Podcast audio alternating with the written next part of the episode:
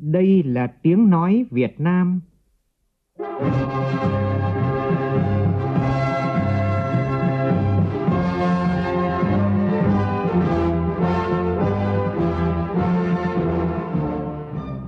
là tiếng nói Việt Nam, phát thanh từ Hà Nội, thủ đô nước Cộng hòa xã hội chủ nghĩa Việt Nam.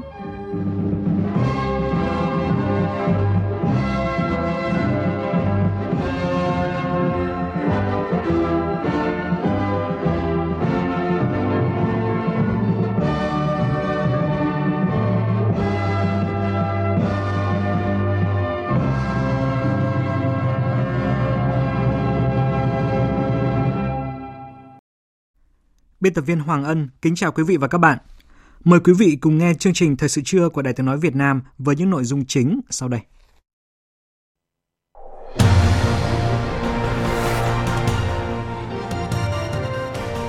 Mở rộng hơn nữa khả năng tiếp cận Internet theo tinh thần Internet cho tất cả mọi người, góp phần hiện thực hóa khát vọng chuyển đổi số của Việt Nam.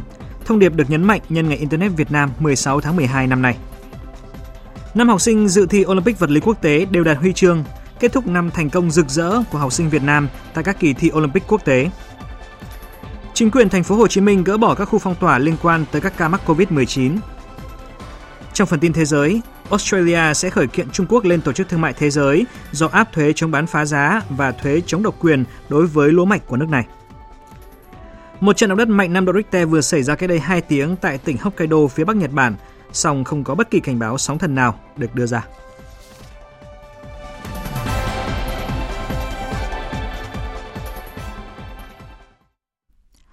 Bây giờ là nội dung chi tiết. Thưa quý vị, hôm nay là ngày làm việc thứ ba, hội nghị lần thứ 14 Ban chấp hành Trung ương Đảng khóa 12. Trước đó, trong ngày làm việc thứ hai của hội nghị, Ban chấp hành Trung ương Đảng làm việc tại hội trường, thảo luận dự thảo báo cáo chính trị trình Đại hội đại biểu toàn quốc lần thứ 13 của Đảng, dự thảo báo cáo tổng kết thực hiện chiến lược phát triển kinh tế xã hội 10 năm 2011-2020, xây dựng chiến lược phát triển kinh tế xã hội 10 năm 2021-2030, dự thảo báo cáo đánh giá kết quả thực hiện nhiệm vụ phát triển kinh tế xã hội 5 năm 2016-2020 và phương hướng nhiệm vụ phát triển kinh tế xã hội 5 năm 2021-2025. Dự thảo báo cáo tổng kết công tác xây dựng Đảng và thi hành điều lệ Đảng của Ban chấp hành Trung ương khóa 12 tại Đại hội đại biểu toàn quốc lần thứ 13 của Đảng. Ban chấp hành Trung ương Đảng cũng đã làm việc tại tổ thảo luận dự thảo báo cáo kiểm điểm sự lãnh đạo, chỉ đạo của Ban chấp hành Trung ương Đảng khóa 12 tại Đại hội đại biểu toàn quốc lần thứ 13 của Đảng và báo cáo tổng kết thực hiện quy chế làm việc của Ban chấp hành Trung ương, Bộ Chính trị và Ban Bí thư khóa 12.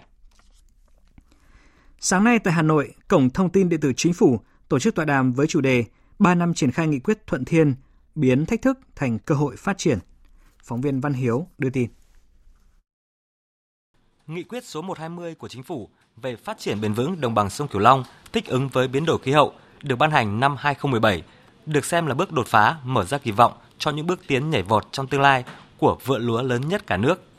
Sau 3 năm triển khai cho thấy, việc kế thừa các chủ trương chính sách đúng đắn của Đảng, Nhà nước cùng với tích hợp lồng ghép kết quả các chương trình nghiên cứu khoa học và công nghệ, các dự án phát triển đã tạo đà mạnh mẽ cho đồng bằng sông Cửu Long.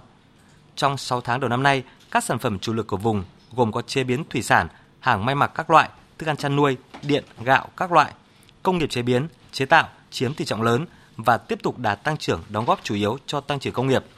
Giải ngân vốn đầu tư công đến ngày 30 tháng 6 năm nay của 13 địa phương là trên 19.000 tỷ đồng, đạt tỷ lệ 34,9%, cao hơn mức bình quân chung cả nước 33,9%. Trong đó 2 phần 3 số tỉnh có tỷ lệ giải ngân đạt khoảng 30%. Ông Tăng Thế Cường, Cục trưởng Cục Biến đổi Khí hậu, Bộ Tài nguyên và Môi trường đánh giá. Chúng ta thấy rằng là cái nhận thức của nhân dân được nâng cao đấy, để mà thích ứng biến đổi khí hậu một cách chủ động, bình tĩnh và linh hoạt. Trong thời gian vừa qua thì phải nói là uh, bà con ở đồng bằng sông Long chúng ta cũng đã rất chủ động đấy, nắm bắt thông tin và hiểu những vấn đề về thực tế, các cái công, thông tin về dự báo và có những cái mô hình ứng phó linh linh hoạt trong cái sản xuất. Mặc dù vậy, trước bối cảnh biến đổi khí hậu ngày càng diễn biến phức tạp, khó lường, ảnh hưởng đến sự phát triển của đồng bằng sông Cửu Long, ông Trần Công Thắng, Viện trưởng Viện Chính sách và Chiến lược Phát triển Nông thôn cho rằng cần có nghiên cứu, đánh giá một cách toàn diện, khoa học để có định hướng chiến lược tổng thể, lâu dài, những giải pháp đồng bộ, cấp bách, những cơ chế chính sách mới mang tính đột phá tận dụng cơ hội để phát triển nhanh và bền vững. Ông Trần Công Thắng phân tích. Nếu mà một cái nhà chính sách như chúng tôi, chúng tôi rất muốn là khi ra được một chính sách thì làm sao có được cái cái nguồn lực để mà triển khai. Có những cái chính sách thì không cần phải nguồn lực, những cái mà chúng ta à, cởi trói, chúng ta tạo điều kiện thì không cần. Nhưng có một số những chính sách đặc biệt chính sách hỗ trợ, chính sách đầu tư thì phải có. Chúng ta phải nâng cao cái khả năng về mà quá trình về là nâng cao năng lực của cả địa phương cả trung ương và doanh nghiệp để tạo được một cái là quá trình mà truyền chính sách nó phải thật nhanh à, và cái thứ ba nữa là nó phải có quá trình về giám sát đánh giá cái thường xuyên cũng trong sáng nay tại Hà Nội diễn ra diễn đàn xúc tiến xuất khẩu Việt Nam 2020 với chủ đề xúc tiến thương mại phát triển xuất khẩu bền vững trong bối cảnh thực thi EVFTA, CPTPP và các hiệp định thương mại tự do thế hệ mới. Đây là hoạt động thường niên do Bộ Công Thương tổ chức nhằm trao đổi thông tin giữa cơ quan điều phối và các chủ thể tham gia hoạt động xuất khẩu, nhận định các cơ hội và triển vọng cho hàng hóa xuất khẩu của Việt Nam cũng là kênh đối thoại chính sách tạo thuận lợi cho hoạt động này. Ghi nhận của phóng viên Thu Trang. Theo ông Đỗ Thắng Hải, Thứ trưởng Bộ Công Thương, năm nay toàn nền kinh tế chịu tác động nặng nề của đại dịch COVID-19, hoạt động xúc tiến xuất khẩu không là ngoại lệ. Tuy nhiên, xét trên bình diện chung, hoạt động ngoại thương Việt Nam vẫn đạt được những kết quả rất đáng khích lệ. Xuất nhập khẩu hàng hóa của Việt Nam đến tháng 11 năm 2020 đã đạt mức xuất siêu là 20,1 tỷ đô la Mỹ. Việt Nam thì đã có 31 mặt hàng đạt kim ngạch xuất khẩu trên 1 tỷ đô la Mỹ, chiếm 92% tổng kim ngạch xuất khẩu. Và ước tính năm 2020 thì kim ngạch xuất khẩu hàng hóa đạt khoảng 267 tỷ đô la Mỹ, nhập khẩu hàng hóa đạt khoảng 260 tỷ đô la Mỹ. Thặng dư thương mại là rất là đáng phấn khởi. Đáng chú ý trong bối cảnh EVFTA, CPTPP và các hiệp định thương mại tự do thế hệ mới được thực thi, mở ra nhiều cơ hội, Bộ Công Thương xác định nhiều nhiệm vụ nhằm thúc đẩy hoạt động này, trong đó có mục tiêu duy trì tốc độ tăng trưởng xuất khẩu ở mức 5% đến 10%. Ông Vũ Bá Phú, Cục trưởng Cục Xúc tiến Thương mại nhấn mạnh. Cái ngành hàng có tiềm năng phát triển xuất khẩu, đó là nhóm nông sản thực phẩm đấy, thủy sản, trái cây, chè cà phê, hạt điều, hồ tiêu gia vị, cao su và gạo. Nhóm công nghiệp chế biến đó là dệt may, da giày, túi sách và đồ gỗ.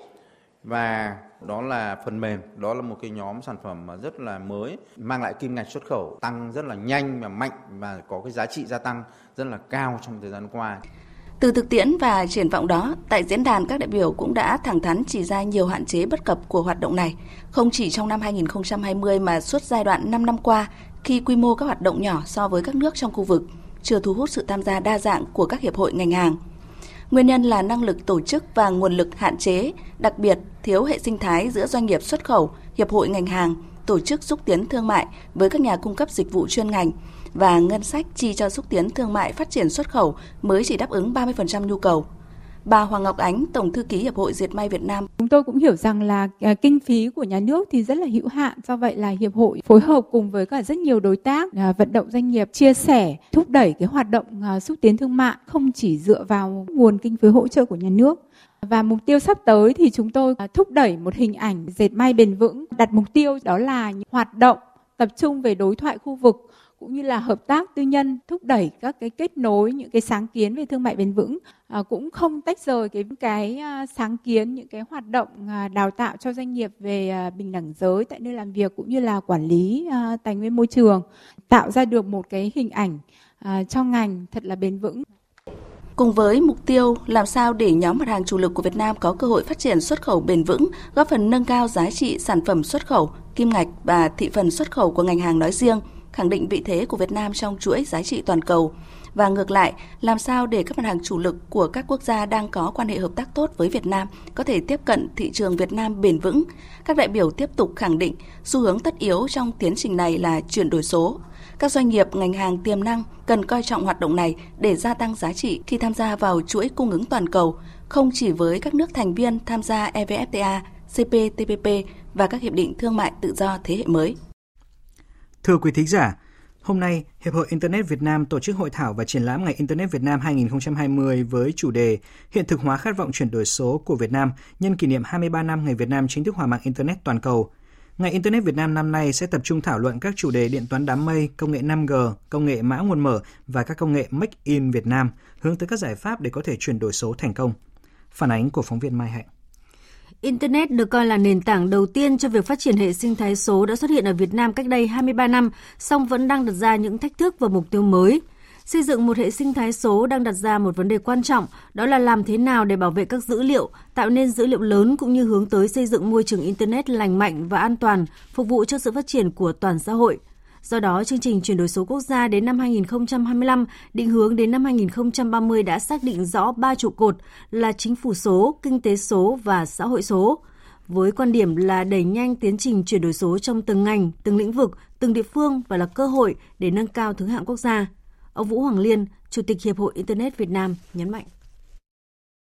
Hiện nay Việt Nam được đánh giá là một trong 20 nước có sử dụng Internet nhiều nhất. Với cái xu hướng của Ờ, Internet đã trở thành một cái hệ sinh thái ờ, của chuyển đổi số trong xu hướng chung của thế giới và đặc biệt đang là một chỉ đạo ờ, trọng tâm trong phát triển của chính phủ. Thì cũng vì thế cho nên chủ đề của sự kiện ngày hôm nay là hiện thực hóa khát vọng chuyển đổi số Việt Nam. Theo báo cáo của Liên Hợp Quốc, chỉ số phát triển chính phủ điện tử của Việt Nam được tính điểm là 0,66, cao hơn mức trung bình của cả khu vực châu Á cũng như trên thế giới. Việt Nam đang xếp thứ 86 về chỉ số chính phủ trong năm 2019, tăng hai bậc so với năm 2018 và đang đứng thứ 6 trong khu vực Đông Nam Á. Riêng về trụ cột xã hội số thì Việt Nam chỉ đang ở mức tăng trưởng trung bình trong khu vực Đông Nam Á, như chia sẻ của ông Nguyễn Trọng Đường, Phó Cục trưởng Cục Tiên học hóa Bộ Thông tin và Truyền thông.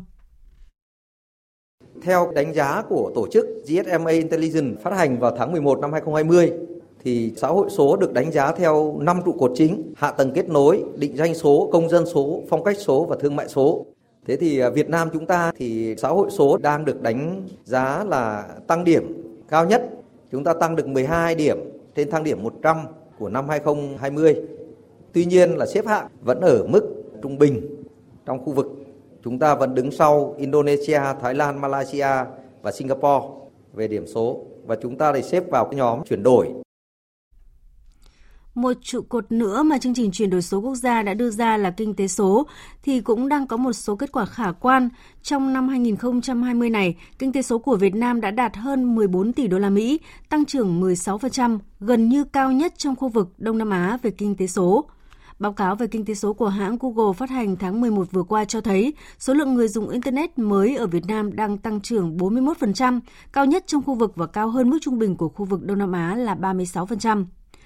Tại hội thảo và triển lãm Ngày Internet Việt Nam 2020, đại diện Bộ Thông tin và Truyền thông cho rằng muốn thực hiện thành công tiến trình chuyển đổi số quốc gia, cần tiếp tục mở rộng hơn nữa khả năng tiếp cận Internet theo tinh thần Internet cho tất cả mọi người, hướng tới phổ cập Internet toàn dân. Xin chuyển sang các tin đáng chú ý trong lĩnh vực nông nghiệp. Tại công viên Chiến thắng, thành phố Vị Thanh, tỉnh Hậu Giang đang diễn ra hội trợ công thương và sản phẩm ô cốp khu vực phía Nam. Hội trợ lần này có quy mô 250 gian hàng đến từ nhiều địa phương như thành phố Hồ Chí Minh, Bà Rịa Vũng Tàu, Bình Dương, Bình Phước, Đồng Tháp, vân vân và các hợp tác xã doanh nghiệp. Hội trợ diễn ra cho đến ngày 21 tháng 12 tới đây.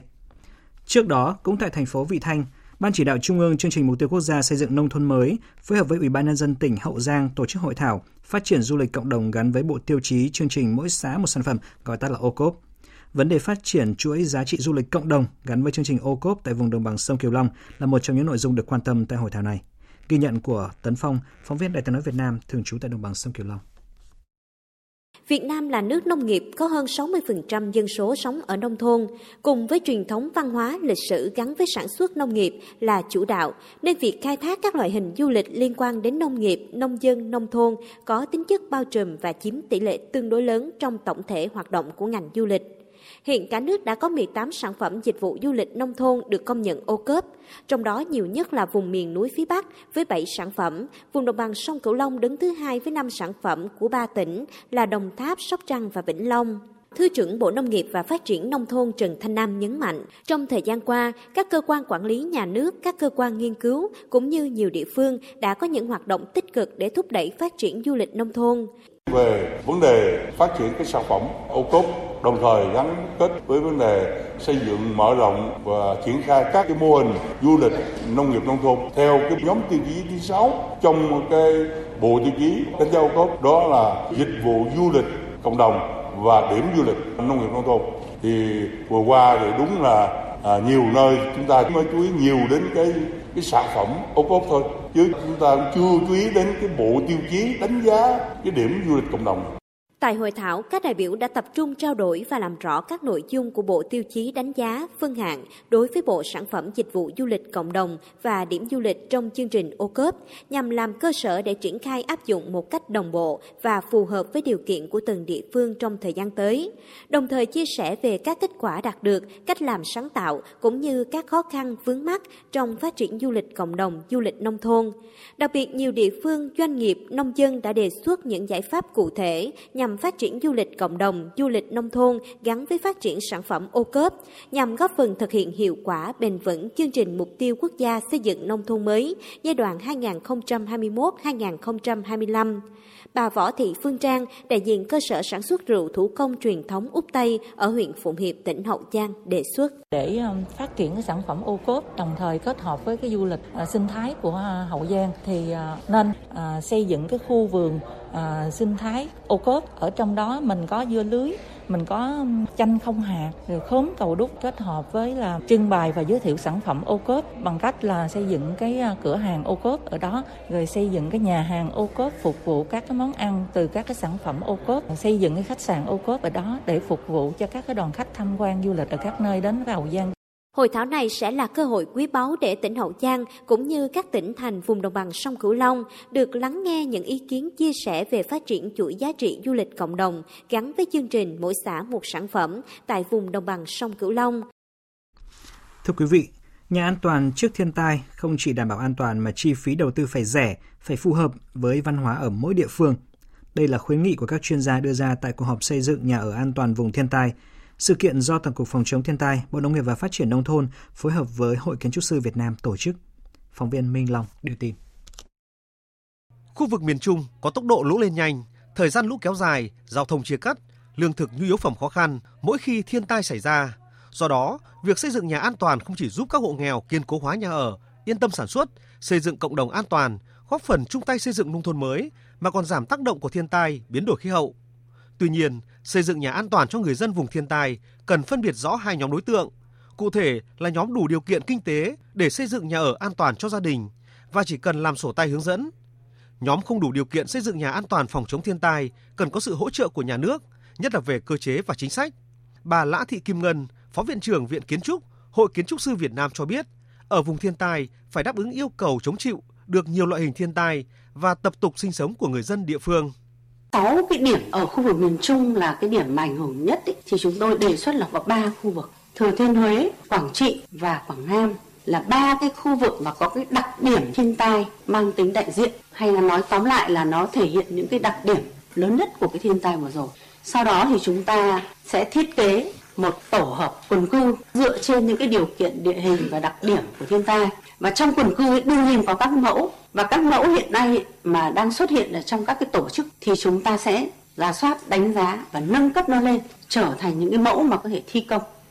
Theo Thứ trưởng Bộ Nông nghiệp và Phát triển Nông thôn Nguyễn Hoàng Hiệp, sẽ không có mẫu nhà hoàn hảo vì vừa phải đáp ứng các yêu cầu an toàn thẩm mỹ và yếu tố văn hóa cộng đồng dân cư ở các địa phương.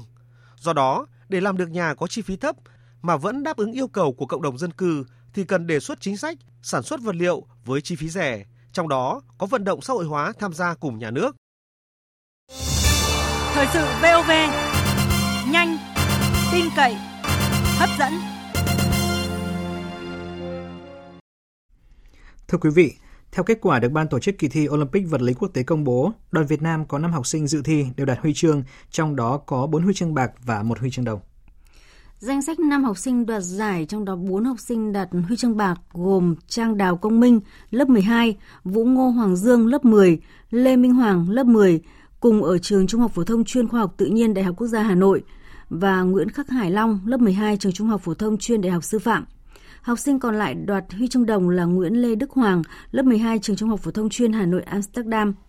Kết quả của đoàn Olympic vật lý đã kết thúc năm thành công rực rỡ của học sinh Việt Nam tại các kỳ thi Olympic quốc tế. Đặc biệt đây là năm đầu tiên Việt Nam lựa chọn một số học sinh lớp 10 tham dự Olympic quốc tế, nhưng các em đã thể hiện thành tích tốt. Về tình hình dịch COVID-19, sáng nay Trung tâm Kiểm soát bệnh tật thành phố Hồ Chí Minh cho biết từ ngày mùng 2 tháng 12, thành phố Hồ Chí Minh không ghi nhận ca nhiễm mới trong cộng đồng và đã gỡ bỏ tất cả các khu vực phong tỏa liên quan đến chuỗi 4 ca mắc COVID-19, đó là các ca bệnh 1342, 1347, 1348 và 1349. Ngay trong sáng nay, hai trong nhiều địa điểm từng phong tỏa là khu căn hộ số 50 Bạch Đằng, phường 2, quận Tân Bình và quán karaoke Icon số 120 Thành Thái, phường 12, quận 10 đã tháo gỡ phong tỏa, mở cửa và không còn lực lượng chức năng túc trực. Thành phố Hồ Chí Minh sẽ tiếp tục giám sát bệnh nhân sau xuất viện, cách ly người nhập cảnh theo quy định và giám sát người sau khi hoàn thành cách ly tập trung về, đồng thời kiểm tra, giám sát các khu cách ly tại khách sạn, tại bệnh viện, tại các khu cách ly tập trung của quận huyện, khu cách ly của thành phố và thẩm định phương án làm việc của chuyên gia nhập cảnh làm việc dưới 14 ngày. Công an quận Liên Triều thành phố Đà Nẵng sáng nay thông tin, đơn vị đã ra quyết định xử phạt hành chính đối với hai trường hợp đăng tải kết quả xét nghiệm COVID-19 không đúng sự thật gây hoang mang dư luận. Một người sinh năm 1996, điều dưỡng Trung tâm Y tế quận Liên Triểu bị phạt 7 triệu 500 nghìn đồng về hành vi giả mạo tổ chức và phát tán thông tin giả mạo, thông tin sai sự thật xâm hại đến quyền và lợi ích hợp pháp của tổ chức. Một người khác cũng sinh năm 1996, trú tại phường Nại Hiên Đông, quận Sơn Trà, bị phạt 12 triệu 500 nghìn đồng về hành vi đưa thông tin sai sự thật. Chuyển sang các tin đáng chú ý khác. Dự án đường cao tốc Mỹ Thuận Cần Thơ đi qua địa bàn tỉnh Vĩnh Long dài hơn 12 cây số qua các huyện Long Hồ, Bình Tân, thành phố Vĩnh Long, thị xã Bình Minh với tổng diện tích đất cần phải thu hồi là hơn 112 ha. Đến nay, công tác giải tỏa đền bù cơ bản đã xong để bàn ra mặt bằng cho Bộ Giao thông Vận tải khởi công xây dựng trong cuối năm nay. Phóng viên Tranh Tuy phản ánh. Thị xã Bình Minh là địa phương có diện tích cần thu hồi nhiều nhất với hơn 33 hecta liên quan đến hơn 390 hộ dân và gần 200 căn nhà. Thời gian qua, công tác bồi hoàn có sự tham gia của mặt trận, đoàn thể, hội cựu chiến binh và được triển khai dân chủ, minh bạch. Nhờ làm tốt công tác giải phóng mặt bằng nên không xảy ra trường hợp khiếu nại, người dân đồng tình ủng hộ dự án trọng điểm này. Ông Phan Khu Phố, một người dân có đất bị thu hồi ở xã Thuận An, thị xã Bình Minh cho biết. Tôi rất ủng hộ cái ờ, mà dự án thi công của đường cao tốc Mỹ Thuận Cần Thơ đó. Đây là một công trình quan trọng, nó cũng giúp cho kinh tế cả khu vực phát triển. Tôi cũng rất mong muốn dự án sớm được khởi công, xây dựng rồi ờ, đưa vào sử dụng trong thời gian ờ, sớm nhất. Đối với thành phố Vĩnh Long có 193 hộ cá nhân và 4 tổ chức bị giải tỏa để xây dựng công trình. Diện tích đất thu hồi ở thành phố Vĩnh Long không nhiều so với các huyện khác, nhưng các công trình và giá trị đất bồi hoàn rất cao so với các địa phương khác. Tuy nhiên, các ngành chức năng thành phố Vĩnh Long vẫn triển khai tốt công tác tuyên truyền, khảo sát đo đạc, cắm mốc, giải phóng mặt bằng, lập hồ sơ thu hồi đất bồi hoàn đúng theo quy định, nên người dân đồng tình ủng hộ bàn giao mặt bằng sớm để chủ đầu tư triển khai dự án. Ông Nguyễn Nhật, Thứ trưởng Bộ Giao thông Vận tải cho biết, công tác giải phóng mặt bằng ở tỉnh Vĩnh Long diễn ra thuận lợi, đảm bảo thời gian để Bộ Giao thông Vận tải làm lễ khởi công vào thời điểm cuối năm nay theo dự kiến. Theo chỉ đạo của Thủ tướng Chính phủ, chúng tôi đẩy nhanh ờ, cái dự án Mỹ Thuận Cần Thơ để khi hoàn thành thì trung lương Mỹ Thuận và cầu Mỹ Thuận 2 sẽ kết nối được xuống Cần Thơ. Chúng tôi dự kiến là muộn nhất thì tháng 12 2020 chúng ta khởi công.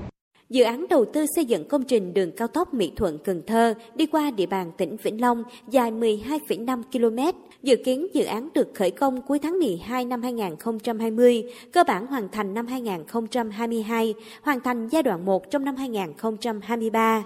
Đây là công trình trọng điểm của quốc gia, góp phần thúc đẩy kinh tế cả khu vực đồng bằng sông Cửu Long phát triển. Thưa quý thính giả, Văn phòng Chính phủ vừa ban hành công văn truyền đạt ý kiến chỉ đạo của Thủ tướng Chính phủ về việc cấp và sử dụng bằng giả tại trường Đại học Đông Đô.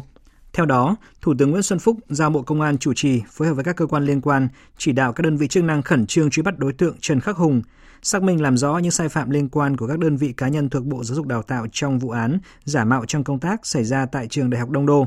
Nếu có dấu hiệu của tội phạm phải khởi tố điều tra xử lý nghiêm theo quy định của pháp luật, không bỏ lọt tội phạm. Thủ tướng cũng yêu cầu Bộ Công an chủ trì phối hợp với các cơ quan liên quan mở rộng điều tra vụ án, tiếp tục làm rõ số cá nhân được trường Đại học Đông Đô cấp sử dụng văn bằng cử nhân ngành ngôn ngữ tiếng Anh giả, các văn bằng chứng chỉ khác nếu có, không qua tuyển sinh, đào tạo hoặc chưa đủ điều kiện cấp bằng để thu hồi và kiến nghị các cơ quan chức năng xem xét xử lý nghiêm vi phạm theo quy định của pháp luật. Bộ Công an báo cáo kết quả lên Thủ tướng Chính phủ trong quý 1 năm sau. Hôm nay là ngày thứ hai trong đợt cao điểm đảm bảo trật tự an toàn giao thông phục vụ bảo vệ Đại hội Đảng toàn quốc lần thứ 13 và Tết Dương lịch 2021 Tết Tân Sửu. Trọng tâm của cao điểm là đảm bảo trật tự an toàn giao thông đường bộ, đường sắt và đường thủy, phục vụ việc đi lại, vui chơi lễ hội, vận tải hành khách, hàng hóa của nhân dân trong dịp Tết và các lễ hội đầu xuân 2021, phòng ngừa và làm giảm tai nạn giao thông và ủn tắc giao thông. Cùng với các địa phương trong cả nước, Công an tỉnh Lào Cai đã bắt đầu mở đợt cao điểm gia quân chấn áp các loại tội phạm, đảm bảo an ninh trật tự, bảo vệ Đại hội Đảng toàn quốc lần thứ 13 và Tết Nguyên đán Tân Sửu 2021. Ngay khi vừa ra quân, hai vụ án ma túy đã liên tiếp bị triệt phá, kèm theo 8 đối tượng bị bắt giữ. Đợt tấn công chấn áp tội phạm của Công an tỉnh Lào Cai sẽ kéo dài từ nay đến hết ngày 28 tháng 2 năm 2021. Đại tá Trần Quốc Huy, Phó Giám đốc Công an tỉnh Lào Cai cho biết. Thì Công an tỉnh đã chủ động xây dựng cái kế hoạch cao điểm tấn công chấn áp tội phạm, phối hợp chặt chẽ với các các cấp, các ngành và lực lượng vũ trang trên địa bàn toàn tỉnh Lào Cai để nhằm đảm bảo về an ninh trật tự, bảo đảm an ninh quốc gia, giữ gìn trật tự an toàn xã hội. Đặc biệt là tập trung đấu tranh các loại tội phạm, băng ổ nhóm, tội phạm ma túy, và được tín của đen và những cờ bạc, mại dâm vân vân trên địa bàn, à, phối hợp với lực lượng biên phòng, hải quan với cấp ủy chính quyền địa phương làm tốt công tác bảo vệ an ninh biên giới quốc gia. Đại tá Lý Hồng Sinh, Phó Giám đốc Công an tỉnh Tây Ninh hôm nay xác nhận vào khoảng 7 giờ cùng ngày, lực lượng chức năng đã bắt giữ được hai đối tượng truy nã là Lâm Viết Phú Lộc và Bùi Nguyễn Thiên Thuận tại khu vực cổng sau núi Bà Đen thuộc xã Phan, huyện Dương Minh Châu, tỉnh Tây Ninh cách đây hai ngày. Hai đối tượng này đã bỏ trốn khỏi nơi chấp hành án phạt tù tại trại giam Cây Cầy, địa chỉ tại ấp Thạnh Hòa, xã Thạnh Bình, huyện Tân Biên, tỉnh Tây Ninh. Thưa quý vị, thông tin về dịch tả lợn châu Phi. Dịch tả lợn châu Phi đã bùng phát trở lại tại huyện biên giới Kỳ Sơn, tỉnh Nghệ An và chính quyền địa phương này vừa công bố dịch tại các xã Na Loi, Bắc Lý, Phà Đánh và Mường Lống. Tin của phóng viên Sĩ Đức. Dịch tả lợn châu Phi xảy ra tại 4 hộ ở các xã Na Loi, Bắc Lý, Phà Đánh và Mường Luống của huyện Kỳ Sơn. Các hộ này đều có lợn ốm chết và có mẫu bệnh phẩm xét nghiệm dương tính với dịch tả lợn châu Phi. Để phòng tránh dịch có thể lây lan ra diện rộng, huyện Kỳ Sơn đã cung cấp cho mỗi xã 150 lít hóa chất để phun tiêu độc khử trùng và chỉ đạo các xã thực hiện nghiêm các biện pháp phòng chống dịch. Ông Nguyễn Công Hiếu, Phó Giám đốc Trung tâm Dịch vụ Nông nghiệp huyện Kỳ Sơn cho biết, nguyên nhân dẫn đến việc bùng phát dịch tả lợn châu Phi là do những xã này trước đó đã có dịch. Sau một thời gian khống chế thì nay gặp thời tiết giao mùa, mầm bệnh bùng phát trở lại. Việc kiểm soát lợn từ nơi khác đến Kỳ Sơn còn gặp nhiều khó khăn. Việc thả rông gia súc theo tập quán chăn nuôi của bà con vùng cao còn diễn ra phổ biến, cũng là nguyên nhân khiến cho dịch bệnh bùng phát. Ông Nguyễn Công Hiếu nói. Vì trên này nó chăn nuôi, chủ yếu là chăn nuôi thả rong cho nên là cùng hướng dẫn cho bà con, tức là cách ly những vùng mà bị bệnh rồi thì mình ờ, hướng dẫn cho bà con là tiêu hủy đối với những cái khu vực đã phát dịch ấy đối với những cái bạn mà đã xét nghiệm có kết quả dương tính và triển khai ờ, phun tiêu độc khử trùng. Các địa phương ở tỉnh Yên Bái đang triển khai nhiều biện pháp để phòng chống rét cho cây trồng vật nuôi trong thời điểm nhiệt độ đang xuống thấp, đặc biệt là tại các khu vực vùng cao. Theo tin của Đinh Tuấn, phóng viên Đài tiếng nói Việt Nam thường trú khu vực Tây Bắc, thì tỉnh Yên Bái đã và đang chỉ đạo các địa phương thường xuyên cập nhật tình hình thời tiết, diễn biến của không khí lạnh, tăng cường thời lượng phát tin trên các à, phương tiện truyền thông đại chúng, đặc biệt là hệ thống thông tin truyền thông cơ sở, để chính quyền các cấp và người dân, nhất là ở vùng cao, biết chủ động áp dụng các biện pháp phòng chống rét, và với đàn gia súc thì củng cố chuồng trại, che chắn, giữ khô nền, ấm chuồng và đảm bảo vệ sinh chuồng nuôi, đưa về nơi trú tránh, không cho châu bò làm việc và chăn thả tự do. Ông Lê Trọng Khang, Chủ tịch Ủy ban nhân dân huyện Mù Căng Trải cho biết. Ngành nông nghiệp xây dựng văn bản hướng dẫn uh, kỹ thuật uh, phòng chống đói rét gia súc. Ờ, uh, xong cùng việc đó thì chúng tôi cũng chỉ đạo cái đội ngũ bám sát địa bàn phối hợp với ủy ban nhân xã này vận động dân này tích cực trong việc uh, phòng chống đói rét gia súc, chống thả rông gia súc. Trước khi đến với phần tin quốc tế, chúng tôi xin chuyển đến quý vị những thông tin thời tiết.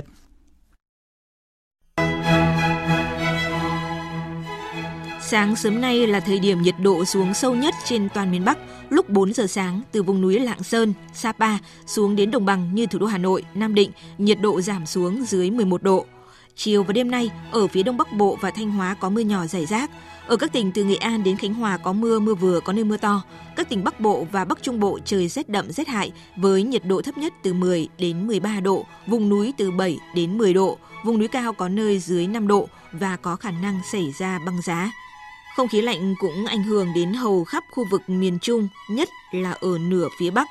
Riêng thành phố Huế ở ngưỡng lạnh 24 độ, ở phía Nam, Đà Nẵng, Quy Nhơn và Nha Trang có mưa hơi xe lạnh nhiệt độ từ 26 đến 27 độ. Trên biển ở vịnh Bắc Bộ, vùng biển ngoài khơi Trung Bộ và vùng biển phía Bắc khu vực giữa Biển Đông có gió Đông Bắc mạnh cấp 6. Riêng vịnh Bắc Bộ chiều nay có lúc cấp 7, giật cấp 8, biển động mạnh, sóng biển cao từ 2 đến 4 mét. Khu vực Bắc Biển Đông bao gồm cả vùng biển quần đảo Hoàng Sa, gió Đông Bắc mạnh cấp 6, cấp 7, giật cấp 9, biển động mạnh. Xin chuyển sang phần tin thế giới. Ngay sau khi kết quả bỏ phiếu của đại cử tri đoàn được xác nhận, những nghị sĩ có ảnh hưởng trong Đảng Cộng hòa đã lên tiếng công nhận chiến thắng của ông Joe Biden. Đây được xem là một bước chuyển lớn trong lập trường của Đảng Cộng hòa, phần nào đã giúp cho nhiệm kỳ 4 năm sắp tới của vị Tổng thống thứ 46 của nước Mỹ bớt phần trông gai. Hôm qua cũng là một ngày đặc biệt có ý nghĩa với ông Joe Biden khi những nhà lãnh đạo cuối cùng trên thế giới đã gửi lời chúc mừng ông, trong đó có Tổng thống Nga Vladimir Putin. Biên tập viên Thu Hoài tổng hợp thông tin. Phát biểu ngay trước Thượng viện, nơi ông Joe Biden đã trải qua 36 năm sự nghiệp chính trị, lãnh đạo phe đa số Mitch McConnell đã chúc mừng người đồng nghiệp cũ trước khi hai bên có cuộc trao đổi ngắn ngay cùng ngày. Cử tri đoàn đã lên tiếng. Vì vậy, hôm nay tôi muốn chúc mừng Tổng thống đắc cử Joe Biden Tổng thống đắc cử không còn xa lạ với Thượng viện. Ông ấy đã cống hiến hết mình cho hoạt động công ích trong nhiều năm. Tôi cũng muốn chúc mừng Phó Tổng thống đắc cử, một đồng nghiệp của chúng tôi từ Carolina, Thượng nghị sĩ Kamala Harris. Không nói đến những khác biệt, tất cả người Mỹ đều có thể tự hào rằng quốc gia của chúng ta lần đầu tiên có một nữ Phó Tổng thống đắc cử. Quốc gia của chúng ta cần thêm một chương lưỡng đảng khác vào kỷ lục thành tích này.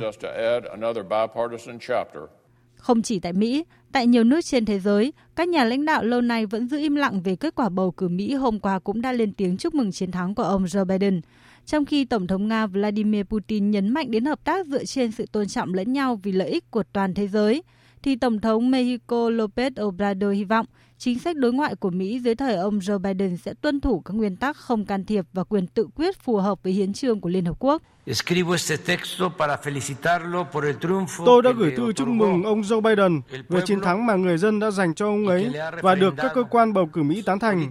Chúng tôi tin chắc rằng dưới thời chính quyền Tổng thống đắc cử Joe Biden, nước Mỹ sẽ tiếp tục tôn trọng các nguyên tắc cơ bản trong chính sách đối ngoại được nêu trong hiến trương Liên Hợp Quốc, đặc biệt là không can thiệp và tôn trọng quyền tự quyết của người dân. Chiến thắng của ông Joe Biden đã trở thành điều khó có thể lật ngược sau khi đại cử tri đoàn hôm 14 tháng 12 bỏ phiếu xác nhận chiến thắng của ông với 306 phiếu ủng hộ so với 232 phiếu của ông Donald Trump. Đặc biệt đây cũng là mức mà ông Donald Trump đạt được cách đây 4 năm. Tuy nhiên, trong khi các thành viên Đảng Cộng Hòa bắt đầu thảo luận cởi mở hơn về nhiệm kỳ tổng thống của ông Joe Biden, thì nhà lãnh đạo Mỹ vẫn quyết tâm theo đuổi đến cùng các lựa chọn pháp lý vốn gần như là không có khả năng thành công. Thưa quý vị, lễ nhậm chức của Tổng thống đắc cử Mỹ Joe Biden sẽ diễn ra tại Tòa nhà Quốc hội vào ngày 20 tháng 1 tới. Quy mô của buổi lễ và các hoạt động liên quan sẽ được thu hẹp do dịch COVID-19 vẫn diễn biến phức tạp. Mỹ tới nay đã ghi nhận hơn 17 triệu ca nhiễm và hơn 300.000 ca tử vong do COVID-19. Vaccine đầu tiên do Pfizer và đối tác BioNTech sản xuất đã được đưa vào sử dụng trên khắp nước Mỹ và các nhân viên y tế là đối tượng được ưu tiên tiêm phòng đầu tiên. Hội đồng Bảo an Liên Hợp Quốc vừa họp trực tuyến về tình hình Libya với sự tham dự của quyền đại diện đặc biệt của Tổng thư ký Liên Hợp Quốc kiêm người đứng đầu phái bộ hỗ trợ Liên Hợp Quốc tại Libya. Đại sứ Đặng Đình Quý, trưởng phái đoàn thường trực Việt Nam khẳng định sự ủng hộ của Việt Nam đối với một giải pháp chính trị toàn diện do người Libya dẫn dắt và làm chủ trên cơ sở tôn trọng độc lập, chủ quyền toàn vẹn lãnh thổ của Libya. Đồng thời, kêu gọi các bên liên quan thực thi đầy đủ các điều khoản trong thỏa thuận ngừng bắn dài hạn, qua đó tạo điều kiện thuận lợi cho tiến trình chuyển tiếp hướng tới bầu cử. Đại sứ Đặng Đình Quý bày tỏ ủng hộ việc Hội đồng Bảo an có văn kiện ủng hộ việc triển khai và giám sát thỏa thuận ngừng bắn dài hạn trên cơ sở phù hợp với các nghị quyết liên quan của Hội đồng Bảo an về Libya, mong muốn cơ chế giám sát sẽ bảo đảm tính khách quan, hiệu lực hiệu quả và sự hợp tác chặt chẽ với các bên liên quan ở Libya. Hôm nay, Australia cho biết nước này sẽ kiện Trung Quốc lên Tổ chức Thương mại Thế giới do áp thuế chống bán phá giá và thuế chống độc quyền đối với lúa mạch của nước này. Việt Nga, phóng viên Đài tiếng nói Việt Nam thường trú tại Australia thông tin. Bộ trưởng Thương mại Australia Simon Birmingham hôm nay cho biết, Australia sẽ kiện Trung Quốc ra Tổ chức Thương mại Thế giới do nước này áp thuế chống bán phá giá và thuế chống trợ cấp lên tới 80,5% đối với lúa mạch của Australia. Bộ trưởng Simon Birmingham cho hay, Australia có các bằng chứng, dữ liệu và phân tích, vì vậy rất tự tin với quyết định của mình. Hiện tại, Australia đã thông báo quyết định này với Trung Quốc và Tổ chức Thương mại Thế giới có thể sẽ mất hàng năm để điều tra cáo buộc của Australia. Trung Quốc là thị trường quan trọng nhất khi nhập khẩu tới một nửa sản lượng lúa mạch của Australia. Mỗi năm, Australia xuất khẩu lượng lúa mạch trị giá từ 1,5 đến 2 tỷ đô la Australia sang thị trường Trung Quốc. Tuy vậy, từ năm 2018, Trung Quốc đã tiến hành điều tra nghi vấn cho rằng năm 2017, các nhà sản xuất lúa mạch của Australia đã nhận trợ cấp của chính phủ để có thể bán hàng với giá thấp hơn thị trường trong nước sang Trung Quốc. Đến tháng 5 vừa qua, Đúng lúc Australia đang vận động cộng đồng quốc tế ủng hộ đề xuất mở cuộc điều tra độc lập về sự xuất hiện và lây lan của dịch COVID-19 tại Trung Quốc, thì nước này công bố áp thuế chống bán phá giá và thuế chống trợ cấp đối với lúa mạch của Australia. Ngoài lúa mạch, Trung Quốc còn đưa ra nhiều rào cản thương mại nhằm làm giảm việc nhập khẩu nhiều mặt hàng từ Australia như thịt bò, thịt cừu, tôm, gỗ, bông vải, than đá. Australia nhiều lần kêu gọi Trung Quốc đối thoại để giải quyết các vấn đề, song Trung Quốc đều im lặng. Thưa quý vị, Trung Quốc sẽ là nền kinh tế lớn duy nhất trên thế giới đạt tăng trưởng dương trong năm nay. Thông tin vừa được Cục Thống kê Quốc gia nước này đưa ra. Tin của phóng viên Đinh Tuấn, thường trú tại Bắc Kinh, Trung Quốc. Theo số liệu của Cục Thống kê Quốc gia Trung Quốc hôm 15 tháng 12, hàng loạt các chỉ số chính của nền kinh tế Trung Quốc trong tháng 11 cho thấy nền kinh tế lớn thứ hai thế giới đang trên đà hồi phục một cách mạnh mẽ. Sản lượng công nghiệp của Trung Quốc trong tháng 11 tăng 7%, chỉ số sản xuất của các ngành dịch vụ cũng tăng 8% so với cùng kỳ. Sản lượng lương thực trong năm 2020 của Trung Quốc đạt 652 triệu tấn và là năm thứ 6 liên tiếp sản lượng lương thực của Trung Quốc vượt mốc 650 triệu tấn. Ông Phó Lăng Huy, người phát ngôn Cục Thống kê Quốc gia Trung Quốc nói, tốc độ tăng trưởng của kinh tế Trung Quốc trong quý 4 đang có triển vọng nhanh hơn tốc độ trong quý 3 do từ góc độ sản xuất hay nhu cầu đều có sự hồi phục ổn định. Theo báo cáo mới đây của Morgan Stanley, GDP của thế giới trong năm 2020 âm 3,5%, trong đó Mỹ âm 3,5%, EU âm 7,2%, còn tăng trưởng GDP của Trung Quốc sẽ đạt 2,3%.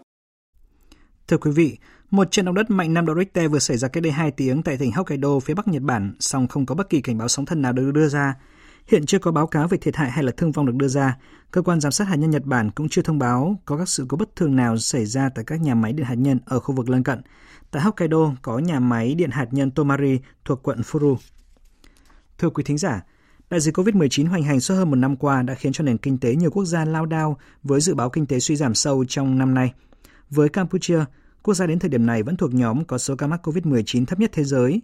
Tác động của dịch COVID-19 với nền kinh tế cũng không hề nhỏ và không ít doanh nghiệp trong các lĩnh vực như là hàng không, thương mại, du lịch may mặc phải đóng cửa. Cũng giống như nhiều quốc gia khác, chính phủ Campuchia đang triển khai nhiều chính sách để hỗ trợ doanh nghiệp vượt qua khó khăn trong thời kỳ dịch bệnh. Nhưng nếu Campuchia không sớm tiếp cận được vaccine để tiến hành tiêm chủng trên diện rộng, chưa ai dám chắc nền kinh tế Campuchia có thể chống chịu được đến mức nào. Biên tập viên Đài tiếng nói Việt Nam sẽ phân tích nội dung này ngay sau đây. Thưa quý vị và các bạn, cũng giống như Việt Nam thì Campuchia là quốc gia có đường biên giới trên đất liền với Trung Quốc, nơi khởi phát dịch bệnh đầu tiên trên thế giới. Chính vì vậy, ngay từ ban đầu, Campuchia cũng đã áp dụng những biện pháp phòng chống dịch bệnh rất nghiêm ngặt. Đó là lý do mà Campuchia đã giữ được số ca mắc COVID-19 ở mức rất thấp. Đến thời điểm này thì tổng số ca mắc vẫn dưới 400 ca và chưa có trường hợp tử vong nào. Nhưng cũng giống như các quốc gia khác trên thế giới, việc thực hiện các biện pháp giãn cách xã hội, đặc biệt là kiểm soát người nhập cảnh đã tác động mạnh đến nền kinh tế Campuchia. Chúng tôi kết nối với anh Văn Đỗ, phóng viên Đài tiếng nói Việt Nam tại Campuchia để tìm hiểu rõ hơn về những tác động này. Xin chào anh Văn Đỗ ạ. Xin chào anh chị cùng toàn thể các bạn nghe đài thân mến. Thưa anh, đại dịch Covid-19 thì đã khiến kinh tế thế giới trao đảo và khiến cho nhiều doanh nghiệp không thể trụ vững. Vậy thì với các doanh nghiệp Campuchia, tác động của Covid-19 có thể được cảm nhận như thế nào thưa anh? Vâng, đại dịch Covid-19 đã có tác động tiêu cực đến nhiều lĩnh vực kinh tế của Campuchia như là du lịch, hàng không, thương mại, may mặc, da giày và các doanh nghiệp nhỏ. À, nếu như tình hình dịch bệnh COVID-19 còn kéo dài và chưa có vaccine phòng chống, thì nền kinh tế Campuchia sẽ gặp rất nhiều khó khăn. Vì là các doanh nghiệp trong nước vẫn đang phải vật lộn chống lại ảnh hưởng tiêu cực của dịch COVID-19. Ví dụ như là trong lĩnh vực du lịch. Theo thống kê của Bộ Du lịch Campuchia, thì từ tháng 3 đến nay, doanh thu của các doanh nghiệp du lịch sụt giảm trên 90%, khiến cho 3.000 doanh nghiệp du lịch ở Campuchia phải đóng cửa. Trong đó thì tỉnh Siem Reap là chịu ảnh hưởng lớn nhất với khoảng 62% doanh nghiệp du lịch phải đóng cửa. Có thể nói, Campuchia sẽ phải mất từ 5 đến 7 năm thì mới có thể phục hồi được ngành du lịch như ban đầu. Vâng, xin cảm ơn anh Văn Đỗ và chúng ta sẽ còn gặp lại anh ở phần sau của chương trình. Như anh Văn Đỗ vừa cho biết, đại dịch COVID-19 đã tác động đến nhiều lĩnh vực kinh tế của Campuchia, khiến cho nhiều doanh nghiệp phải đóng cửa, nhất là các doanh nghiệp vừa và nhỏ. Những doanh nghiệp còn trụ được đến thời điểm này thì phải vừa căng mình lo chống dịch, vừa phải tìm mọi cách để chống thua lỗ. Mời quý vị và các bạn cùng theo dõi thông tin ngắn sau đây để có cái nhìn rõ nét hơn về thực trạng của các doanh nghiệp Campuchia trong thời kỳ COVID-19. Dù đã được phép mở cửa trở lại sau khi phát hiện trường hợp lây nhiễm COVID-19 trong cộng đồng vào ngày 28 tháng 1 vừa qua, nhưng Aeon, một trong những siêu thị lớn nhất tại Campuchia vẫn rất vắng lặng, thỉnh thoảng mới có một vài khách hàng vội vã vào mua hàng rồi lại đi ra. Giống như Aeon, các chuỗi siêu thị và chợ tại thủ đô Phnom Penh đều thưa vắng khách hơn bình thường rất nhiều. Ông Banh Nha, chủ một cửa hàng tiện ích trên đường Preah Norodom cho biết doanh thu hiện nay đã sụt giảm từ 60 đến 80%. Trong những ngày qua, cửa hàng chúng tôi không có mấy khách hàng. Từ khi Covid bùng phát là khó kiếm ăn lắm. Ông Anh Nha cũng giải thích nguyên nhân lượng khách sụt giảm là do phát hiện COVID-19 trong cộng đồng, làm dấy lên lo ngại lây nhiễm nên mọi người hạn chế đi lại và mua sắm. Các cửa hàng kinh doanh đều bị ảnh hưởng nghiêm trọng. Tuy nhiên, ông nói thêm rằng vẫn phải tiếp tục công việc để nuôi gia đình, mặc dù cũng sợ bị lây nhiễm COVID-19. Sau khi phát hiện trường hợp lây nhiễm trong cộng đồng vào ngày 28 tháng 11 vừa qua, cuộc sống của người dân Campuchia bị ảnh hưởng rất nhiều, đặc biệt là tại thủ đô Phnom Penh. Bà Um Sofiak, một chủ cửa hàng tại chợ mới, trung tâm Phnom Penh cho biết. Tôi rất sợ sau khi nghe tin là liên tục phát hiện các trường hợp bị COVID-19 trong cộng đồng. Nhưng tôi không thể ngồi nhà mãi được, phải đi bán hàng thì mới có tiền. Khi bán hàng tôi luôn đeo khẩu trang, xịt cồn diệt khuẩn cẩn thận. Thưa quý vị và các bạn, phóng sự vừa rồi cho thấy ca lây nhiễm trong cộng đồng vào ngày 28 tháng 11 vừa qua đã đánh dấu một mốc mới trong quá trình phòng chống dịch bệnh của Campuchia. Những gì đang diễn ra tại Campuchia cũng giống như tại nhiều quốc gia khác trên thế giới, đó là chưa thể khẳng định đợt dịch nào là đợt dịch cuối cùng, bởi bất cứ một kẽ hở nào trong phòng chống dịch bệnh cũng có nguy cơ làm bùng phát đợt dịch mới. Các biện pháp phòng chống dịch bệnh nghiêm ngặt chắc chắn sẽ khiến cho nhiều doanh nghiệp gặp khó khăn, đó là cái giá mà không quốc gia nào có thể tránh được. Điều quan trọng là chính phủ cần tìm ra cách để hỗ trợ cộng đồng doanh nghiệp một cách hiệu quả. Và chúng ta sẽ tiếp tục trao đổi với anh Văn Đỗ về câu chuyện này. Thanh Văn Đỗ, rất nhiều nước trên thế giới thì đã phải triển khai các gói cứu trợ rất là lớn để hỗ trợ cho các doanh nghiệp vượt qua giai đoạn khó khăn này. Vậy thì Campuchia đang có những cái chính sách hỗ trợ doanh nghiệp như thế nào thưa anh? Chính phủ Campuchia đã đưa ra gói cứu trợ để giúp đỡ lĩnh vực may mặc, du lịch, bao gồm trợ cấp 70 đô một tháng cho mỗi lao động bị mất việc làm, à, miễn giảm một số loại thuế phí cho các doanh nghiệp hoạt động trong lĩnh vực này. Để khôi phục ngành, thì Bộ Du lịch đã xây dựng các văn kiện chiến lược quan trọng như là lộ trình khôi phục, thúc đẩy ngành du lịch Campuchia trong giai đoạn từ năm 2020 đến năm 2025, quy hoạch tổng thể phát triển du lịch của các tỉnh Siem Reap, Kép và Mondonkiri. Chính phủ Hoàng gia Campuchia cũng đã đề ra 6 biện pháp nhằm tiếp tục hỗ trợ giảm tác động đến các lĩnh vực quan trọng của nền kinh tế, bao gồm các biện pháp thuế, các biện pháp bảo vệ người lao động, miễn lệ phí gia hạn giấy phép du lịch trên toàn quốc trong năm 2021 trong khi nhiều nước trên thế giới thì đã trải qua hai đợt dịch nghiêm trọng và hiện giờ thì đã bắt đầu nhắc đến cái nguy cơ làn sóng COVID-19 thứ ba, thì Campuchia hiện vẫn nằm trong nhóm nước có số ca COVID-19 thấp nhất thế giới. Vậy thì chính phủ Campuchia đang thực hiện các cái biện pháp phòng chống dịch như thế nào? Thành Văn Đỗ. Vâng, trong thời gian qua, Campuchia đã áp dụng nhiều biện pháp nghiêm ngặt để phòng chống đại dịch COVID-19. Ví dụ như là tất cả các hành khách khi nhập cảnh vào Campuchia thì đều phải thực hiện cách ly đầy đủ 14 ngày, có giấy chứng nhận sức khỏe âm tính với COVID-19 do cơ quan y tế quốc gia cấp. Đặc biệt là khi phát hiện tình hình COVID-19 trong nước diễn biến phức tạp thì ngay lập tức chính phủ Campuchia đã cho tạm dừng mọi hoạt động tập trung đông người, đảm bảo giãn cách xã hội, à, thậm chí là cho các trường học kết thúc năm học sớm trước quy định. Chính vì vậy mà trong đợt bùng phát dịch COVID-19 trong cộng đồng vào ngày 28 tháng 11 vừa qua, thì chỉ cần sau có 2 tuần, các ổ dịch đã được dập. Bộ Lao động Campuchia cũng đã ban hành hướng dẫn bổ sung về các biện pháp phòng ngừa của dịch COVID-19 trong các nhà máy, xí nghiệp.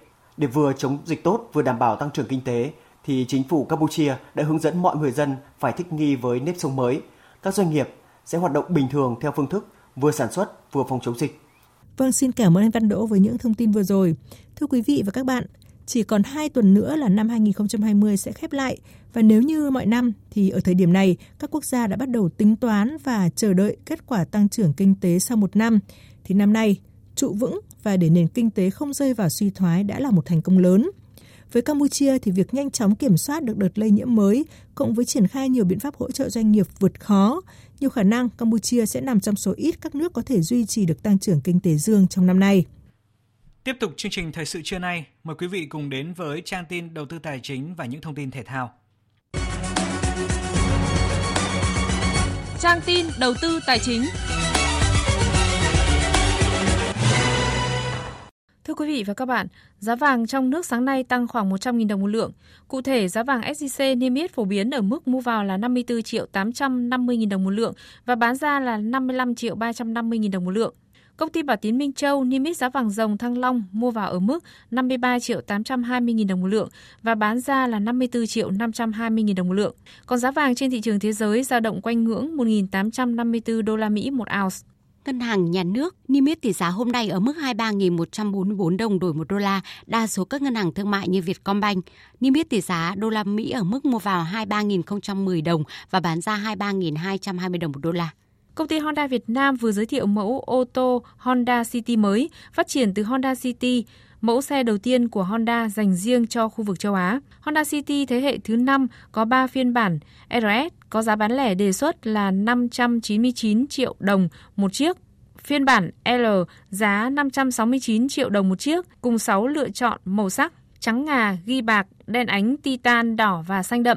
Xe sẽ có mặt tại hệ thống nhà phân phối ô tô Honda trên toàn quốc từ tháng 1 năm 2021. Thưa quý vị và các bạn, trên thị trường chứng khoán, nhóm công ty chứng khoán sau phiên nổi sóng đầu tư đã nhanh chóng hạ nhiệt, chỉ còn một số mã nhỏ giữ được sắc tím, một số khác cũng có sắc xanh như SSI, VND. Kết thúc phiên giao dịch VN Index đạt 1.063,55 điểm, HNX Index đạt 171,71 điểm.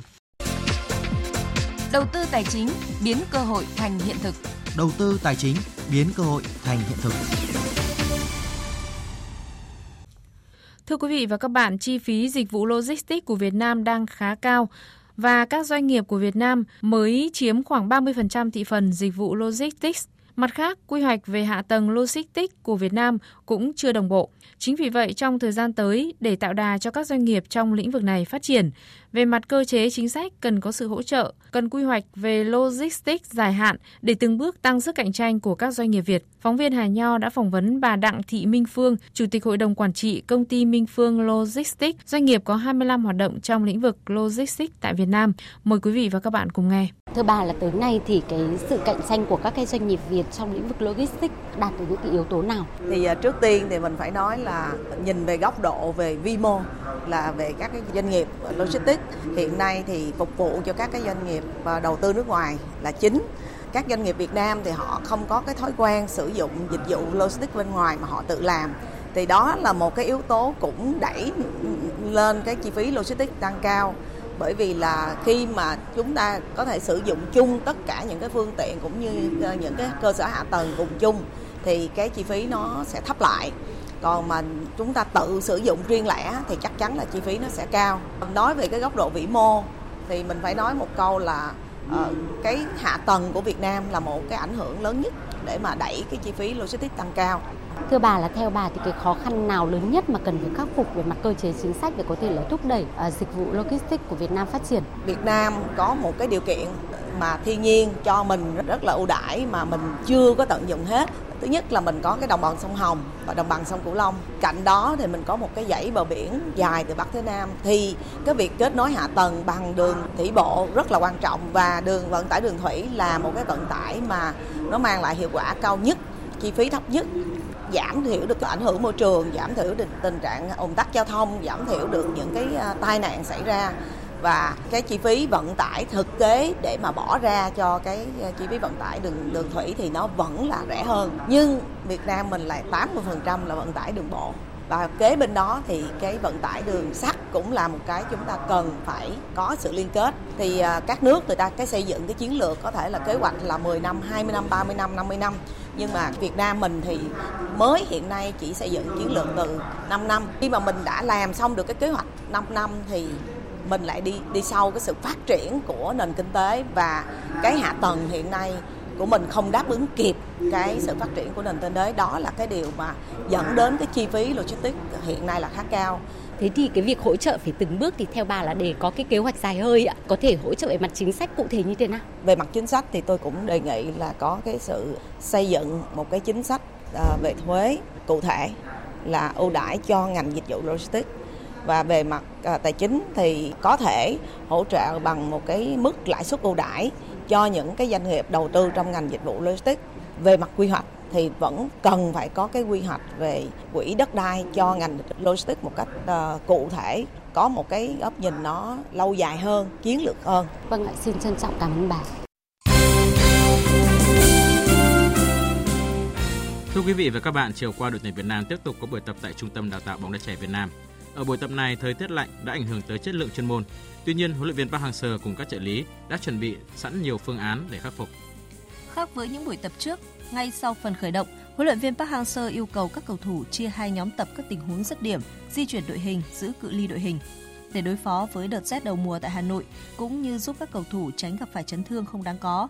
Huấn luyện viên Park Hang-seo đã yêu cầu giữ ấm cơ thể, khởi động kỹ trước buổi tập. Nguyễn Văn Việt, cầu thủ lần đầu tiên được gọi lên tuyển dưới thời huấn luyện viên Park Hang-seo chia sẻ. Ừ, thời tiết ờ, lạnh thì tất nhiên là rất rất ngại vì ờ, cầu thủ nó sẽ sợ rất dễ bị chấn thương. Tại bác cũng đã dặn ờ, dò thì cố gắng giữ ấm và khởi động thật kỹ để vào sân để hạn chế những cái chấn thương đáng tiếc xảy ra. Cầu thủ sinh năm 1989 thuộc biên chế câu lạc bộ Hoàng Anh Gia Lai thừa nhận cảm thấy bất ngờ nhưng không quá đặt áp lực. Văn Việt đánh giá cao những cầu thủ thi đấu cùng vị trí, Bên cạnh đó, Việt cũng rất tự tin vào khả năng của bản thân để được dự vòng loại World Cup cũng như AFF Suzuki Cup. Mình à, lần tập trung này nói chung là bất ngờ nhưng mà tâm lý thì mình thoải mái thôi. Lên đây thì mình cũng cạnh tranh sòng phẳng thôi. Mình sẽ cố gắng để thể hiện những cái gì mà tốt nhất của mình, những cái điểm mạnh và sẽ khắc phục những cái điểm còn à, hạn chế mà thầy Park à, đã chỉ bảo và sẽ cố gắng thể hiện thật tốt để mà được trong cái đội hình à, để dự vòng loại World Cup hoặc là AFF Cup. Vào ngày 23 và ngày 27 tháng 12 tới đây, đội tuyển Việt Nam sẽ có hai trận giao hữu với U22 Việt Nam, lần lượt ở sân Cẩm Phả Quảng Ninh và sân Việt Trì Phú Thọ. Hai trận đấu tuy là giao hữu nhưng rất quan trọng cho hai đội trong quá trình chuẩn bị và đây cũng là dịp để ban huấn luyện sát hạch và kiểm tra năng lực các cầu thủ. Cũng trong chiều qua là trận đấu cuối cùng của bảng B, vòng chung kết U21 quốc gia giữa hai đội U21 Sông Lam Nghệ An và U21 Viettel đã diễn ra.